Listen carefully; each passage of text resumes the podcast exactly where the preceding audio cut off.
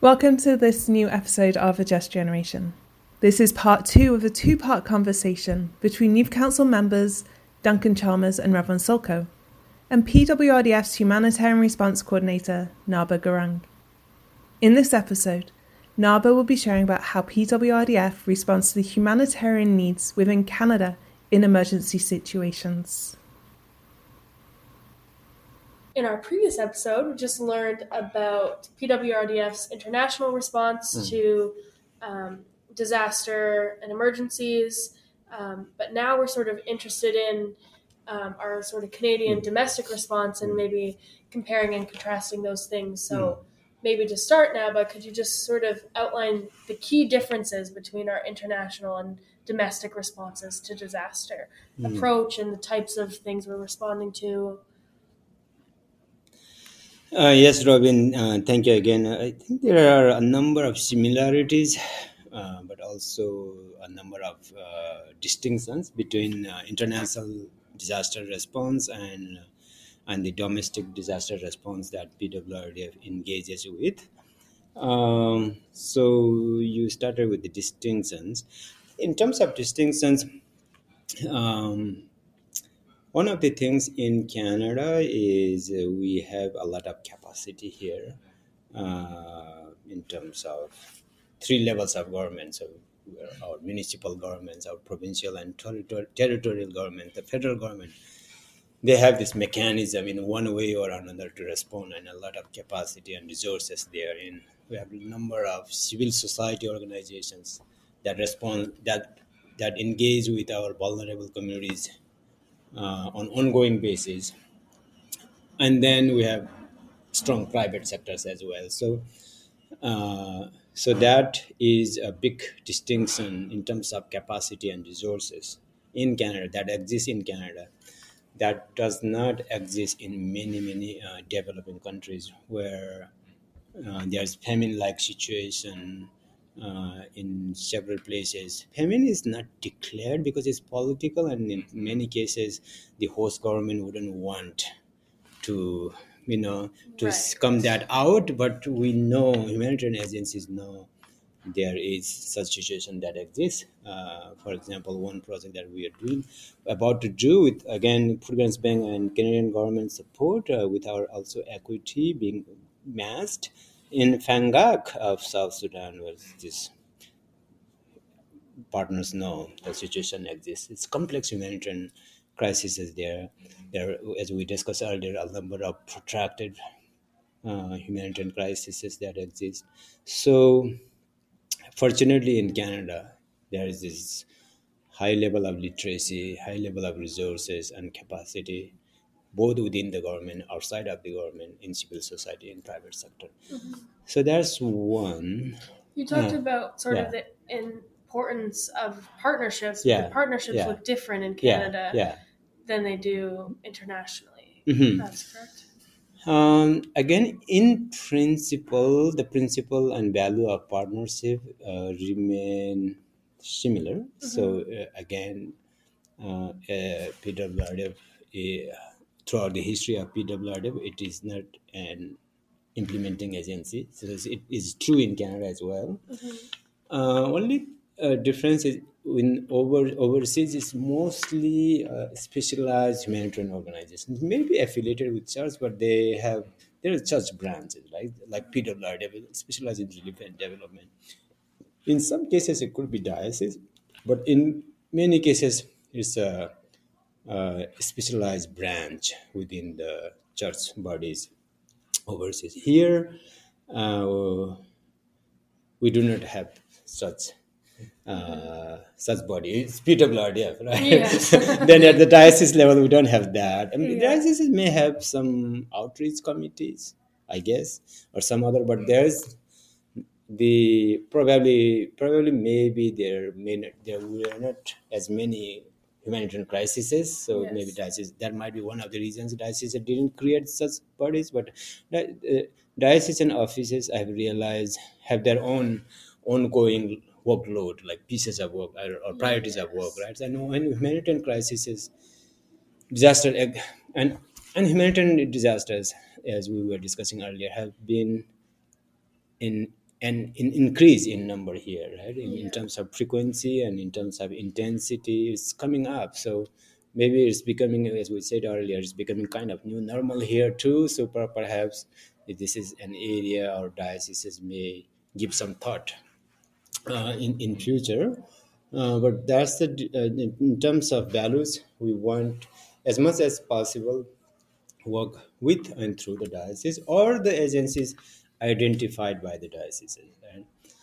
So it's not necessary for PWRDF to, to be engaged in all Canadian uh, domestic disasters, but when Anglicans are affected or when Anglican churches or Anglicans want us or PWRDF or uh, an Anglican response there, then there is some engagement here. But again, through diocese or an agency identified by the diocese. Yeah. So But but the values remain same. Like uh, again, uh, because of the capacity here, what's the gap? Like we don't want the duplication of our resources. Yeah, going to us. So what where we can as PWR can make a most difference. Where our resources can be utilized in the best way possible. Where where is the gap? So the the guiding principle mm-hmm. is uh, whether it's internationally or in Canada, it's the mm-hmm. same. Mm-hmm. To see the gap, to make sure it's, it, there's no duplication, to make sure our resources go where it should go and where it can be most effective. So, for some listeners that are maybe unfamiliar, PWRDF was actually born out of a response to a domestic disaster here in Canada. Mm. Uh, Naba, I wonder if you could touch upon a bit of the history of domestic response in Canada. Maybe touch upon, you know, that first disaster, and then you know maybe some key Mhm. disasters that a PWRDF has responded to over the years up until the present, perhaps. Yeah, I think it, that is, is uh, it is uh, a kind of uh, I don't know the English term, but it's PWRD born in the was born in the through the uh, response in domestic to a domestic disaster, and I think in 1950s. But then now it's bringing us so in Atlantic Canada, for example, and it's now in the due to Fiona, it's bringing us after more than 60 years. It's bringing us back to Atlantic Canada. Full circle. Full yeah, circle. Because the first Yeah, disaster was, yeah. I think, the Springhill mine. disaster. Yeah, yeah. Wow. Then now we are consulting with the dioceses in uh, I know the diocesan rep too, um, Chris Chris Farrow. Uh, through him and also the bishops uh, in the region, we're consulting um, how best to respond there. I think there's already some donations that have come in, uh, more than twenty thousand, and so yeah, it's interesting uh, in chat also, but this has come uh, full circle there. Um, so,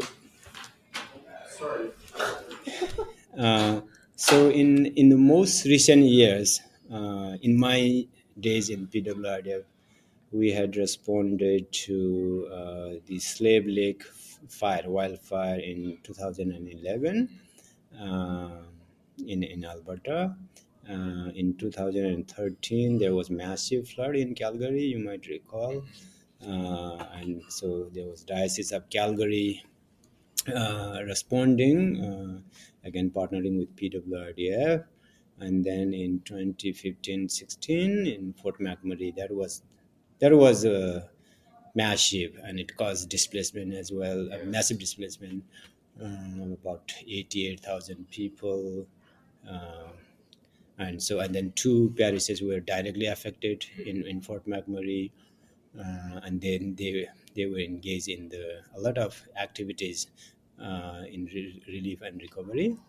Uh, and then the fires in BC since 2017 and the Lytton fire and the flood in uh, last year in BC. So I think the number, as we said earlier, the number of disaster, the, the frequency and the intensity is um, uh, increasing. And then recent one is Fiona in Atlantic Canada, right? So that's happening. That has just happened. So I think in, in, in Canada also at the government level, there's this reflection going on more and more there's uh, increasingly Canadian armed forces being deployed, having to be deployed. Uh, there's uh, beyond Canadian Red Cross, the government is has is allocating more recovery funds to other departments within the government, within the provinces. So, in the U.S., there's uh, a specialized agency called at the federal level called FEMA. I think you are familiar with that, the Federal Emergency Management Authority. Um, I wouldn't be surprised if Canada would, Canadian government would come up with such uh, structure or mechanism to respond to uh, domestic disasters because of again this new normal. Uh, like you said in, in your area, Duncan, uh, Lytton fire and um, the flood, followed by flood, and then fire again. And just uh, earlier this week, I I, I dialed in uh, the um, territory of people, uh, Ang- Anglican Yes. church there, and uh, I was uh, speaking with the executive assistant of the uh, Bishop Jane, and she was mentioning uh, she she had a family. Um, family who was displaced by fire, a Lytton fire. They made a house. They, I think, made or bought a house somewhere in the region, and then was affected again by the fire this year. So there's uh, in this is uh, very frequent. The double or triple displacements happen in in uh, least developed countries. It's, it's it is a normal in humanitarian scene that people displace not only once but again and again and again. In Sri Lanka too, I've, I've seen many I've, and heard people people's stories of multiple displacements, and that might be coming here in Canada too. Yeah.